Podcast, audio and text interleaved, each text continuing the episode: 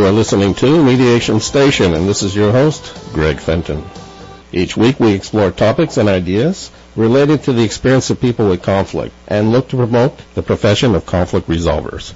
We are available to connect with at greggf at primus.ca and 647-227-4734. Visit us at our Facebook page, like us, and Facebook group page to become a member. Also visit YouTube channels for both CHHA 1610 AM and Greg Fenton. Listen to podcasts of each radio show by visiting soundcloud.com and at iTunes podcasts under arts and search Mediation Station. We have a Twitter account which is at Fenton Mediation, so please follow us. Our topic tonight is called Untying the Knot, How Untangling Affects Mediation with our visitor, Mary-Anne Popescu, and she'll be with us shortly. I'm looking across through the glass here, and I know I see Mary-Anne, and for sure, I recognize her. Someone else, I'm not sure. They unlock the door here. She come through the window like she originally did. Who is that? I don't know. Do you recognize my voice? Uh, You know, I have to close my eyes Close and let your my eyes. and let my mind wander. and and um, I'll just say, Yodela, I'm back. Oh, it's Elfie. Elfie's here. I'm back. You know, life kind of, What? kind of, you know, got hectic for a while there Oh. on Sunday evenings. Meaning you had uh, priorities that were not part of this uh, program? You know, sometimes I have to um, direct my attention to other things for a while, and but you know, I'm I'm I'm always going to come back like a bad meal. Or a boomerang? Maybe hit me in the head? You can never, you can't get rid of me that easily, my Well. Yodela. Oh, well, we uh, appreciate it, you know. And I'm really happy to be back, especially with Mary-Anne here. That's uh, an added bonus for me. Thanks, Joni. So, you know, we've changed the uh, topic for tonight. We have Yeah, exposing the truth. exposing the truth. Doing mediation au naturel. I love it. Oh dear. I love it. I the less clothes, the better. Yeah. who's who's turning red here? Ah, the old switcheroo. I, I really loved our original topic. It's fantastic. The one called Untying the Knot? Untying the knot. It is really cool. How It's a untangling cool- affects mediation. Yeah. Yeah, yeah, it's it's Yeah, good. Yeah. it's a cool title. yeah. I really, I really liked it. I, I was speaking to our president uh, of the OAFM, Jennifer Souser, on my way here, and um, she gave me a really nice quote, which was, "Don't cut what you can untie."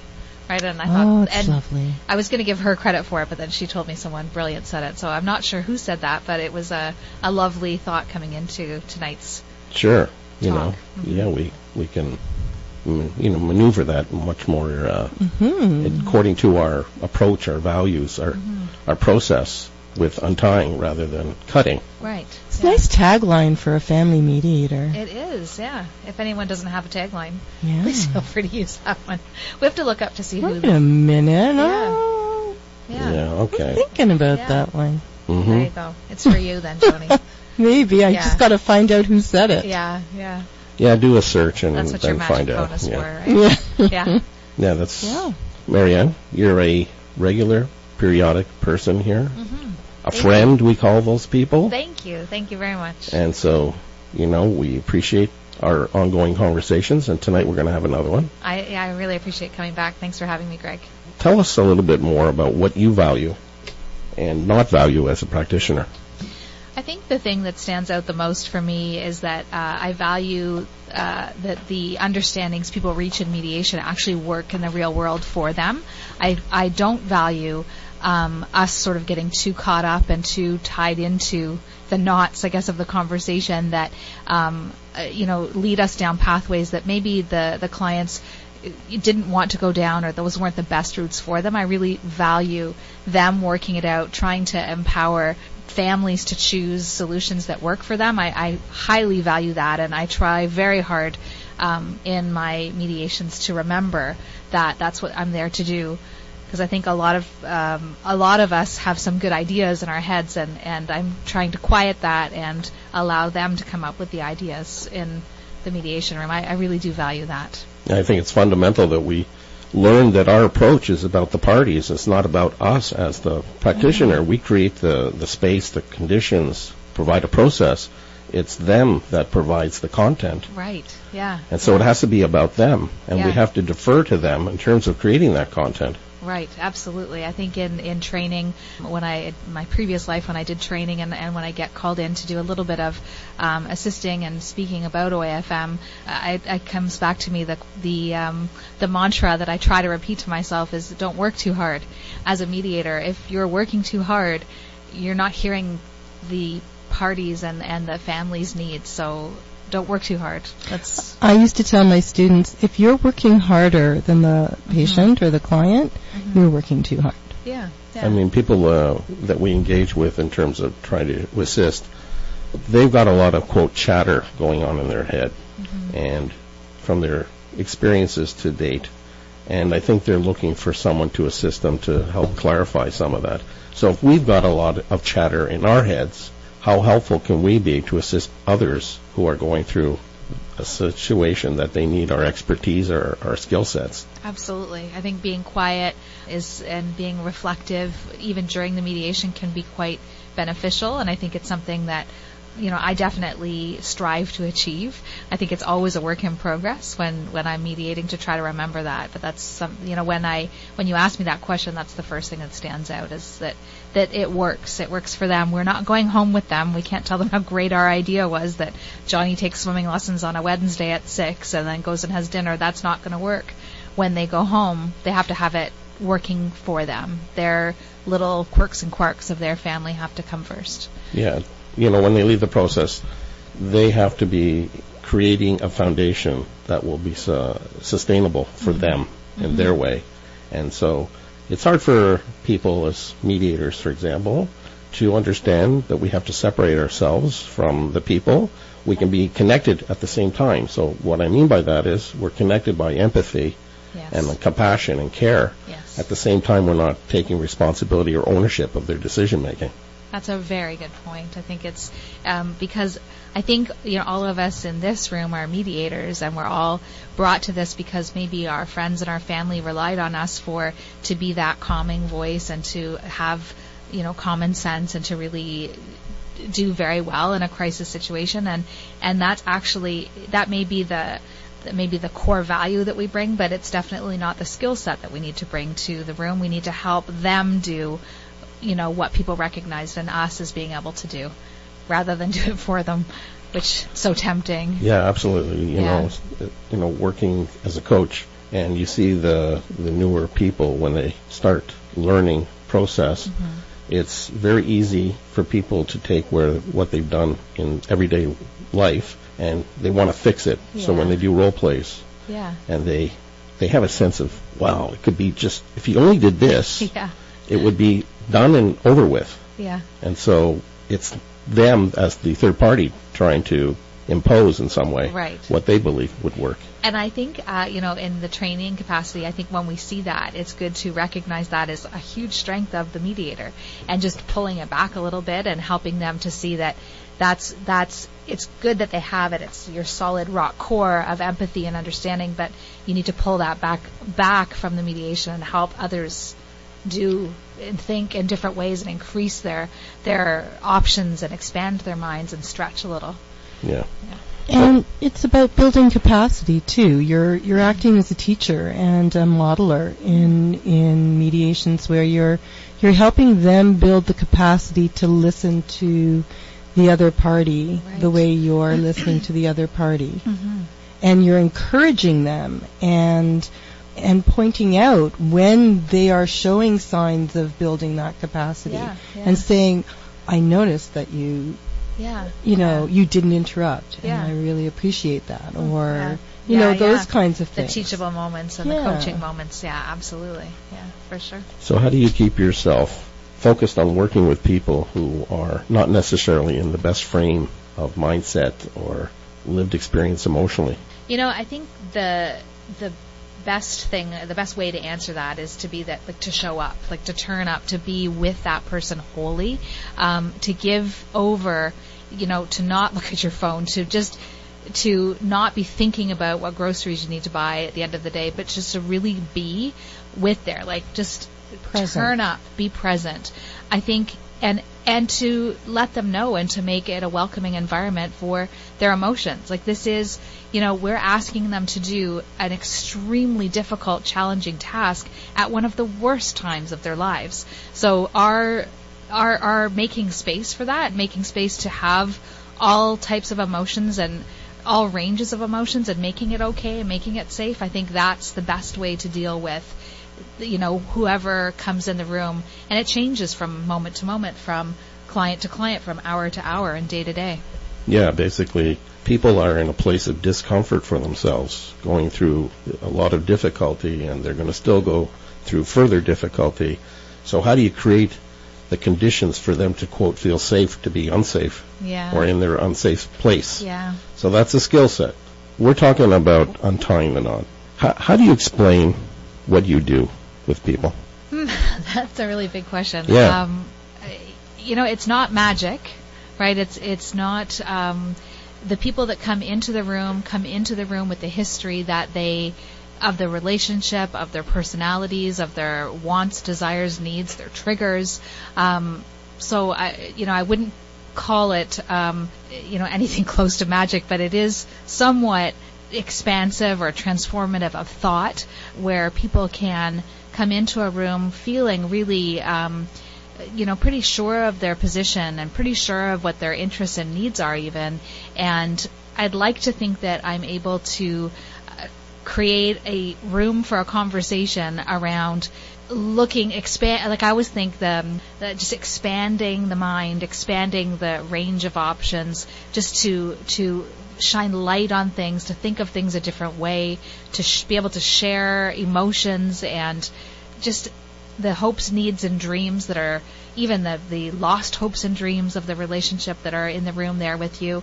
I think mediation and what I do is about creating conversations that are extremely valuable, hopefully some of the time, so that we can come up with some solutions that help the family to move forward out of this place where they could get really stuck, right? I think that's um, one of the the fears and worries of most people is that they could get really stuck or they could get entrenched in uh, conflict and and um, there's some systems in place that make it fairly easy to do that if you'd like to become entrenched, right? Well, people tend to find a way to cope even when they're not comfortable Yeah. with someone else in a, a relationship. They ideally would probably like to be in a better place, a different place. Right. Yet, you know, to travel to that different place would entail going through a place or a space that they're emotionally not sa- feeling as prepared to go through. Right. You know, the fear of the unknown Right. is a real barrier for many of us. Yeah, and it's it's that letting go of the the hopes and expectations that that creates I think that that barrier. Is like the so many times families come in and one partner was ready to leave before the other one and something terrible may have happened or something not so terrible happened and and I can talk about that later. Sometimes I think that's harder. But the the idea is that they they are so sort of stuck in the, the sort of the crisis or the trauma of the separation that that can actually start to feel quite comforting um, during the process. And and you'll you'll notice sometimes or at least I notice that near the end of the mediation something can flip out um, and be a problem again because you're going into now yet another unknown territory. I understood trauma, I understood loss of relationship. Now I understand mediation and working through with a professional or a team of professionals to help me, but I don't know what's beyond that. So I'd like to stay here where I at least felt some comfort and support. Yeah, support Yeah. especially. Yeah. So, under what conditions do you find the most challenging when working with family mediation? I think that if there's um, like extreme uh, high conflict uh, personalities in the room, uh, I think that can be very hard. I mean, we've probably all had high conflict personality training with Bill Eddy, and you know, I when I have to pull that book out and and and deal with things in that way. I think that's challenging for me. I, I do, I sort of uh, walk into rooms and wag my tail and think everyone else is going to say hi and, and be friendly, and, and I, I'm quite optimistic. And when I see something that's quite different than that, I find it challenging professionally. And I think that it's hard in the room for people, you know, because you can see some sort of uh, really difficult um, cruelty, and I find that really hard. It's hard to be neutral too Yeah. under those circumstances. Yeah, and and you know, I think that you know the word neutrality and mediation. I I don't like we're human beings. Our hearts beat. We think you know we like Mhm. you, you you like various things, and you'll like different people in different ways at different times. And I think you know the way I help myself with neutrality is I say I'm I'm not actually neutral, but I'm not I'm not vested in the outcome. Right? I, I'm not. I I can't say that I, if someone says something horrific. I can't say I'm neutral against uh, about that. It, I could have an opinion or a thought, but it's separating that thought or opinion from the process is something that I work on. Well, even so, as a neutral, Yeah. they say third-party neutral. Yeah. I think it's a, a fallacy that we're neutral Mm-hmm. because, you know, purposely we can have intent on not being taking one side or the other. There are factors about us that do impact other people Yeah. about how they perceive us as being neutral or not. Yeah. I mean, the physicality as a white male who speaks English, that's Right. going to be processed by someone else Yeah. and another person in a different way. Yeah. And that might impact how they perceive me. yeah. What, where your privileges are, what, what you're wearing on your on your name tag, but it's what how you move through society. I think that's uh, we do have to be aware of that as mediators for sure. I guess what I meant was it's hard not to take sides when someone's being cruel and someone is is clearly suffering from that. Yeah. It's hard not to just kind of jump to that other Mhm. person's defense and Yeah, and I think I think when things like when extreme cruelty happens and cruelty to children happens, cruelty to partners financially, emotionally, there, there's many types of, of cruelty that I've seen. You know, I think the I think it actually it's almost like a signal for us to even be better at, like to, to think, okay, this is I'm being challenged here. I am my heart is being sort of ripped out of our chest when you see some of these things, and you need to try to address the the issues and try to help the person get the best outcome they possibly can when they leave your office. It's not going to help that I feel empathy um, or sympathy for anyone. It's not going to help them live, and it's not going to help them get an outcome that works. That's what you have to focus on, right? Well, sometimes it's even more important to be able to hear and empathize with the person who's being cruel. Because a lot of times those kinds of behaviors come out of someone feeling not heard or their mm-hmm. needs not being met and mm-hmm. it's morphed into something really hideous. Yeah. And for someone to actually listen to them maybe for the first time mm-hmm. or to or to not react the way most people Yeah. react to them and to just kind of go through a process that's different from how everyone else responds to them That's a very good point. could be a little Yeah. bit of magic in the process because you know what I believe there is magic, yeah, in yeah. the process I think there's magic, but we're not magicians. I think right It's, yeah. it's not us doing the magic Yeah, it's them doing it's it. the pr- and it's the process that's, Yeah. that that sets the stage for magic to happen. I agree, 100%. Okay, Yeah. I feel better now. Yeah, yeah. Everyone likes a little magic. It's it, there's something magical, and I think it it helps for the parties mm-hmm. To have the idea that something magical could happen. Could there. happen here. Yeah, yeah. No, I think it's a it's a good point. I think it's At the same time, you got to be realistic too, right? Yeah. Because the individuals who are the parties to the process, they have the ownership of their decision making. I mean, we have responsibility of facilitating, creating conditions. Then they have to feel they connect with those conditions to be able to go to a place within, um, especially emotionally, especially in family. yeah. That's about a lot of lived experiences that haven't gone well Yes. and it's transitioning from relationships that haven't worked out as they mm-hmm. may have hoped right. to now become something else. Right. So, so what have you found is the possible effect on people when their intimate relationships end? I think it's it's a tragedy, really. I mean, I think this is the, and I think it's a tragedy for both people. In like, nobody ever has walked into my mediation office, or I would gather anyone else's in, in the world, and said, "This is great. I'm so glad I'm here. I'm so happy. I'm." disentangling from this person you know that's that's i would say that's very rare and to to to address that as a there's grief and loss in even if you've chosen to end the relationship, you've grieved that relationship, that end. It is not easy to make that decision. It is not easy for any person to say to someone else, "It's you know, it's it's not me. It's not me. It's you. uh, and and I need to move on. And that takes a, a great deal of bravery. And I think that um, you know, just recognizing the grief and the pain and the loss of both of all people involved is really something we need to remember. Yeah. Yeah. Especially, you know, again, it's not about us Yeah. as the professional. It's about the individuals and how best we can support that person and those people at this time going through their circumstance to navigate to hopefully a place that they feel more clarity and definition right. and more concrete decision making, especially if they have children and they have to continue onward Be in partners. a different formation of the Yeah. relationship. Yeah. A hundred percent. I think that's really important to remember is that you're actually not there to end a relationship. You're there to help them start a new one and to navigate that. I think it's really important to uh, see that that that's actually uh, where the outcome you're looking for a continued relationship. So we've got to try to figure this out so that they can manage that because it's I can't even imagine charting those waters myself. I would run screaming the other direction. I always tell my husband that if he ever leaves me, I'm going with him. So I think I, I'm not sure how would work that out. yeah, uh, but I, that's what's happening. So I'm, I'm, uh, you know, I, I have. At least I'm, he knows you're committed. he knows that. Yeah, absolutely. Well, if I if I've done something so wrong that he's leaving, there's something wrong with me, so I'm leaving too. You may not be going in the same direction though. Oh yes, I am. Okay. so how clear is it to people that their relationship is in need of transitioning to separate, separate, and be separates from each other?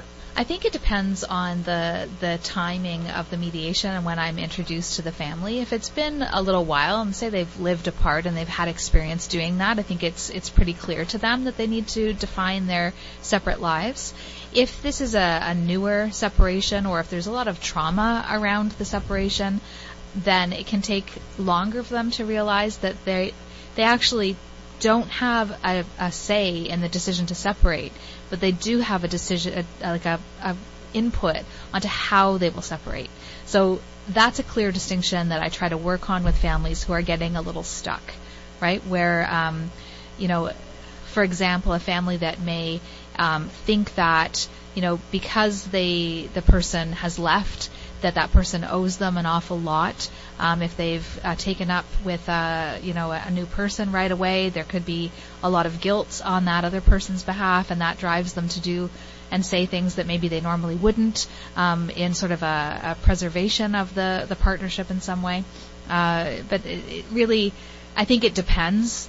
The answer to that question is it depends on where they are, and I think our role is as mediators trying to help find where they are and, and help them sort of identify like like here you are you're you're you're really hurt and you're you're still grieving this loss. And and you're thinking why am I not going to have medical benefits after the divorce? Like I I have you know medical bills of this amount and he left and and now I'm all by myself and I don't want that. And that place that people get stuck is is a common place right? Where it's like I, I he may have left me, but he owes me now, or she may have left me, she owes me. Or people try to use that as leverage in some way in terms of negotiating. Yeah, for sure. Yeah, and it often falls on deaf ears, right? It's it's uh, and I think that's one of the difficulties in mediation, where you know the the people can come in and really expect that. I'll use the magic word again, but they really expect something to be completely different. That the person who you know took up with the babysitter and is having a baby with that person is in mediation going to be an upstanding citizen and provide them with, you know, well above the um, Family Law Act guidelines for support, um, and, and and also you know extra on top of that. And that, I find that hard, right? That's hard. To, so they're not quite untangled yet. I guess it's a it's an affront to their sense of fairness and- Justice. and, justice. Yeah. It's and when you feel like something is just so inherently Yeah. unfair, it it is hard to let go of Yeah, that. yeah. And there's some places in the Family Law Act that are very, I, I call them wonky because there's these weird spaces in the in the guidelines that you know a, a single mother of four children, you know, is left with not a lot of money and uh, you know the, the guidelines are striving to sort of get the incomes to, to around 50% of net disposable income across both homes, but you've got a dad or a mom with no kids and seeing them every Wednesday, and a mom struggling with four kids, it doesn't look so equitable anymore, right? 50-50 doesn't, it sort of doesn't compute. It's the difference between equality and equity. Yeah. Well, it's never quote uh, equal No. Yeah. because you know even the process is not necessarily equal. Though we try to provide a space for fairness in some way, and then who defines what fairness is? Yeah. Us, as the third parties, or the parties themselves? Uh, maybe a combination. So I, I like to say my job is, uh, uh, uh, you know, I spend all day making people feel equally un- uncomfortable with the results. right? That's the it, it, it. Sometimes that's that is the way I'm in. I we're in the business of making people, you know, moderately unhappy uh, because it's hard, right? You're taking a whole puzzle piece, a whole puzzle all together, and you've got like everyone's got needs are met, and maybe even burgeoning a little bit outside because people's lines of credits are are higher, and this family is just making it, and then we split it in two, and we essentially buy a, a cottage, for example, and then everyone has less. And so you, you have to, like, I can't even imagine to recalibrate myself. And I try to put myself in their shoes to think this is, like, how hard would that be for us to do that tomorrow, right? It's But, so uh, much stress. But on the other hand, what happens so often is that it's not so much about the money and it's not so much about winning in areas like getting this much custody or this much of the property that being heard, Yeah. being acknowledged, having an apology, hmm having just the intangibles make you make the other person feel better about the having loss. less. Yeah, yeah. That probably is the magic piece, right? That's the piece where, you know, you really are trying to repair and you're really trying to soothe the wound and, and try to really help them to move on with dignity and, and the, you know, grace. And that piece, I think, is, you're absolutely right, Joni. It's, it's, it is not only about the money. We focus a lot on money and time and, you know, chattels, but we're, we are talking about bruised and broken hearts and hmm they're all connected. though the in- inherent inequities that exist in relationships that come to the forefront even more pronounced when the relationship transitions from a couple to not being together, Right. i.e., one is the breadwinner with all the financial means, and the other spouse, ex-spouse, ex-partner is has minimal ability financially. So the one can hire a lawyer, the other one cannot hire quote a lawyer. Mm-hmm. There's a disparity that exists in the system, society, the process right. that factors into certain decision making. The person who doesn't have the financial means is going to make different kinds of decisions if they don't have that kind of ability Yeah. to hire the best kind of That's representation. True. And I think that's where mediation does provide an access to justice model for people to, you know, to know that in the courts in Ontario there is access to mediation on-site and off-site that that can sort of level the playing field. Um, if if people are agreeable to coming, it's a fantastic option and alternative for families to to work it out in in a more neutral way. So when people reach out to you Mm-hmm. uh, as a family mediator, how organized are they in engaging in the process? I mean, if their relationship is just ended, how connected are they in their capacity to make informed decisions? You know, I think I've I've had only one couple who sort of got separated really really quickly. Like it was like 2 days later something awful happened. They were in my office and it was it was astounding to me how organized they were and I kept looking for things cuz I was like what's going on and what I realized through the mediation was they were able to be that organized because they did grieve their relationship over the course of maybe the past 10 years. And then there was this awful incident that happened, a trauma. But it was so, um, it was really sort of incidental to the fact that they'd already grieved the loss. So they were ready, they were prepared, they knew what they wanted, they had, you know, their finances in order, they knew what they wanted with, you know, to do with the children.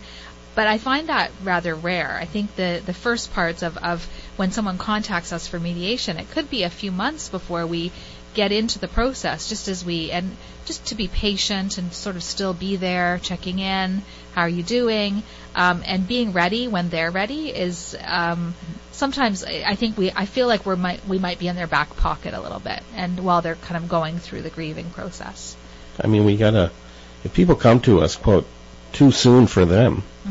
To make concrete and substantive decisions that will most likely have a lasting impact right. on their family how how fair are we being to them in terms of engaging them when they may not necessarily be as best connected to make those kinds of decisions?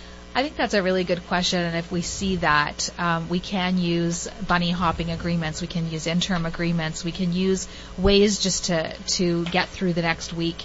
Um, it doesn't even have to be some anything formal. It's like, okay, like this. It sounds like you're having a really difficult time. Like today's Sunday night, what's going to happen tomorrow morning? Like, how are we going to break this down? And then working with them to gain their trust and to see when they're ready. I mean, it, it's there's a surefire test of people not being ready is if you you know you go through you do the whole uh, agreement and then something comes flying back at you. Either they're they haven't disen- disengaged enough or they weren't ready to make those decisions in the first place. So I think it's up to us to be really cautious and help people through those times. And to be flexible, as you said, Yeah. and you can use it the time more as a, a kind of an information gathering time or a time where they can start to maybe even understand each other a little bit better and and get rid of some of the um, assumptions that are, maybe are not so accurate or and and then have some time to let that digest and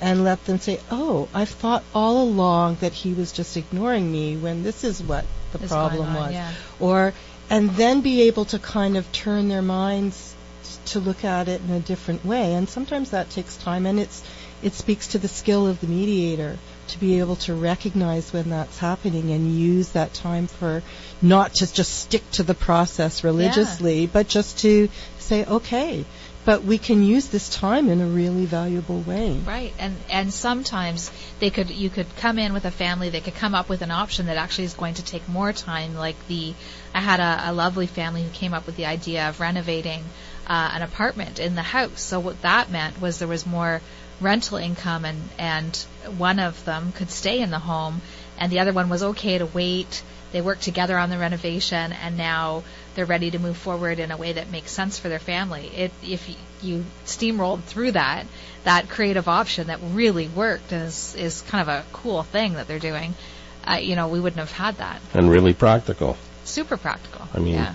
people may not always see the practicality of making certain decisions because they're caught up in this emotional turmoil. Right. And so as a third person in that, Yeah. we can, we're detached from, Yeah. you know, the, the need to make the decisions because it's not about our lives Right. and sort of help them to navigate to a place that they Yeah. can try to make these practical decisions. Yeah. Yeah. I think that's. I think it's neat. I think that's being patient. I think is one of the best qualities of a mediator for sure. So when people have entwined their lives to be so connected and committed Yeah. as a couple, and then it transitions to being separates, to, where they need to make concrete decisions on child support, parenting plans, etc., and they're so affected by matters. You know how how do you support people to transition into that kind of process? I, I think that's a really good question, and it comes up a lot. And I use a variety of techniques to help people shift. There's one um, Kenneth Cloke had uh, the divorce vows. Have either of you seen the divorce vows, Kenneth Cloke? And it's it's about divorce vows to your children. Uh, that those are if parents work on those together, that can be a really nice way of Yeah. sort of crystallizing. And then there's another exercise with where you talk to the the people about what like what they'd like to say to each other. Like you know there there can be a closing exercise. There can be a a way to to help them sort of have some because when do you know your relationship's over when you're married? Like how do you like Who identifies that, Yeah, and who how identifies, do you? yeah. how- what step do you take to? yeah It's And- a ritual. It's the magic of ritual. Right. The, and some and you can offer that in mediation. There's some Kenneth Cloke does have two re- really good resources on that. One way to to like what to say to each other, how to set up buying a gift for each other of an agreed upon value, sitting in a room and saying what was really great about the other person, mm-hmm. what you valued. It it can be really sort of um, healing, I think, for people when they're able to do that. And often people will say, you know, this feels like therapy, or you know, and I, and I say it's, it's support. This is supportive mediation. You're a family going through a trauma you didn't experience, you know, you, you didn't expect, and no one should have to go through that, you know, alone. And with if you're stuck, I'll help you. We'll help you find a way to get through this. And that's, I think, one of the that's probably a magical thing. Well, Joni's, Joni's got the magic. I, I'm stuck on the magic. Yeah, yeah. My ex-husband and I uh, decided to separate uh, a week before our eighth anniversary. Mm. And what we decided to do was still to go to the restaurant that we always went to for our anniversary and celebrate our marriage. Yeah, yeah. And that's okay. And it was it was a really good kind of way of saying, "Hey, this is just the closing of a chapter." I, absolutely. Absolutely. Like I, and I, you, I I'm jumping all over Joni because no, I I love um I when I started my role as a mediator, I was super romantic and thought this was really sad, right? And I, obviously, I've been married to my husband for 29 years, and so I, I had a lot vested in marriage. I thought marriage is a really good institution. It's great. It's the you know it's sort of a be all and end all. But what I've learned from my families is that so many marriages are just meant to be these beautiful beginning, middle, and ends, and that this isn't I mean, it's there's tragic loss and there's there's resolution and untanglement and all of these pieces, but you can see the beauty of their beginning, mm. their middle, and and upon reflection, potentially in the end. But that's I really have shifted my thinking around that. Well, we live so much longer these days. Mm-hmm. It used to be when when marriage you know, started as a thing, people lived till 45, so you didn't have to right, really yeah. get along for that long, you know? Yeah. And now we're living so much longer. Right. It's almost kind of unrealistic to to expect people to to stay together and be happy for that long. Yeah. Mhm. There's more to that story. The realities of uh, factors that people go through as part of many lived experiences mental health, personality, violence, abuse, and culture. How does that impact, you know, decision making, family mediation, and people transitioning from relationship to a different formation of it? I think um, it, all of those pieces absolutely factor into what's going to happen in the mediation room, and it's it's it's for us to sort of identify what's there with us, right? Like, is there a cultural aspect to this separation? And I think in our screening interviews, we are looking for, you know, the like what's ha- like what's who's around this person, what's the family history, you know, it, is this even even culturally within a family, if this is the first person that's got divorced, mm-hmm. and no matter what background they're from, it could culturally be quite shocking to that family that, you know, Joe and Jane are getting separated and, and they We just don't do that in our family. We just don't do that in our family. And and it could so I think we're always looking for not only what we see as the cultural ba- background, maybe where we were where the family would have been born and raised or raised in a culture of of a country that is familiar to them, but the culture, like the acceptance of various lifestyle choices of of like everything, right? Like you have to sort of think what's happening. Like where how was your drive here when you got here? Who was talking to you as if as if this was a terrible thing you were doing or or who was encouraging you because um one family uh that I, I met very very early on it was the the relationship seemed really good and and this was a sister of of uh, there was four sisters. She was the fourth one and she was the only one not divorced. So she, it was culturally appropriate for her to divorce and there was not a lot of trauma in like, the relationship. What took you so long? yeah, they were all yeah. So it was that that there's all sorts of things that we're looking for, and and you know, it is our job to try to unearth those things and to know what's going on, um, and to to sort of follow the dropped threads and really be good listeners and and just see where the people are at and any any time you have an additional factor such as you know even current um, violence, past violence, something where you know that you know there's sort of key indications that that you're really going to have to work a little harder in some areas, then you can go go deeper. And those are sort of the obvious ones. I sort of wanted to point out the the less Mhm. obvious Mhm. ones, right, where it's culture's all around us in so many ways. So, what have you changed about your own approach and your uh, as a professional and working with uh, people when they try to untangle their intimate relationships? Have you, you know, you transitioned from when you first started to now how you practice? I think the um, I take less ownership for helping them untie the knot, right? I think that I recognize that as their work. When I talked earlier about wanting to like be there and dive in, like I, you know, I am the kind of person who will give myself to whoever I'm speaking with, and the what I've learned to do is pull back a little bit on that and allow them the space to work and and to see each other for who they are. The you know one thing I've been working at more recently is trying to to, to sort of ask the person to evaluate what's going on. Ask them to, you know, say, you know, this is you've known this person for 20 years. You know, is this in keeping with his or her behavior? You know, did he ha- he, did he get knocked on the head, or is this something that happened all, you know, It's been going progressively been going along. on? yeah.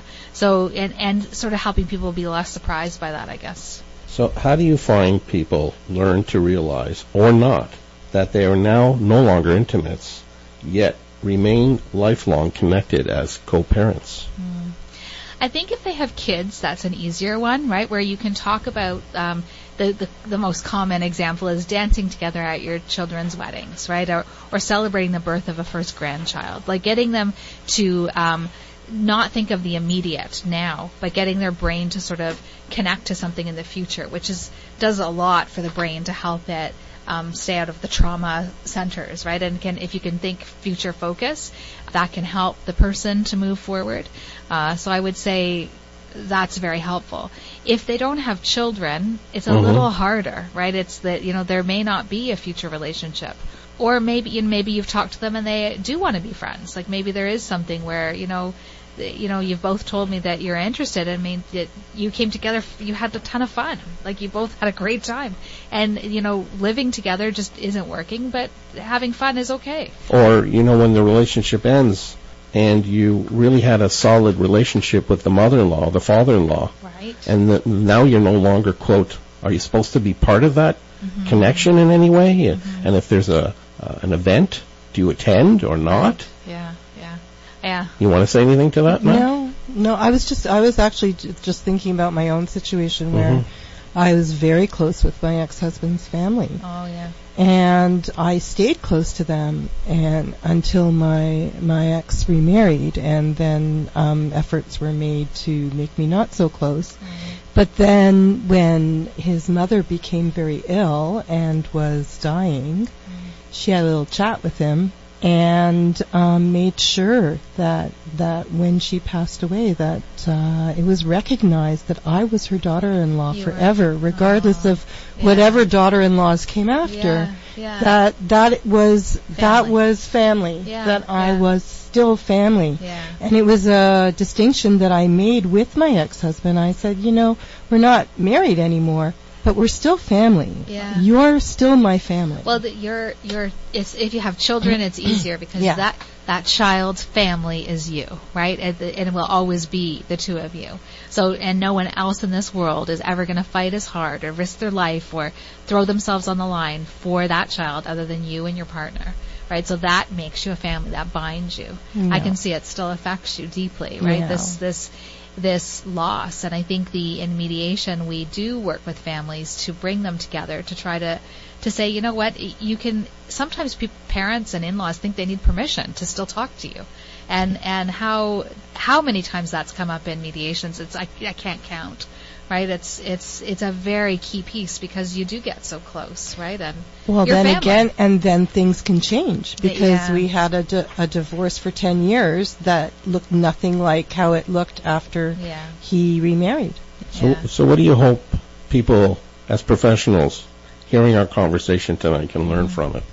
I think to uh, sort of get out of the way, but show up, right? Like like we need to we need to give space. We need to uh, create room for people to take ownership and responsibility for their relationships, for the disentangling that they're going to do, and to be present with them. To to and and I think that's a really fine and difficult dance for us, for a lot of us to do. And I think that, but that to me is the one big thing that stands out. You know, as I get you know more experience in mediation, I think that's something I need to keep focusing and working on for me. So do we guide people or do we lead people? That's uh, that's an open-ended question, and you don't necessarily have to have the answer yet. I or think people else. struggle with us with mm-hmm. this.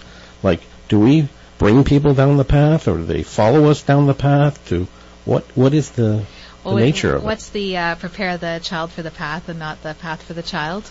I'd like to say that that's what we do in mediation, right? That we, we help prepare them for the path that they're going to be on, mm-hmm. um, and we follow them wherever they go, left, right, circular. Yeah, we up, down. That's the assisting and supporting nature yeah. that some of us, you know, encourage as part of our practice. Right. Absolutely. And we do different things at different times. In different ways. In different And ways. that's the richness also of the practice and practicing in diversity. So we got to say goodnight. Oh. Thanks very much. Thank you. That's so fast. Yeah. Yeah. What a great see? conversation. Yeah, yes, eh? thank you so much for having me. It's lovely to be here. Thank Appreciate you, Thank you, Joni. Again. Great to be back. So we'll have another visit and we'll talk about something else next time. Absolutely. Thanks to the two of you. Thank you. Thank you, Greg. You're listening to Mediation Station on CHHA 1610 AM.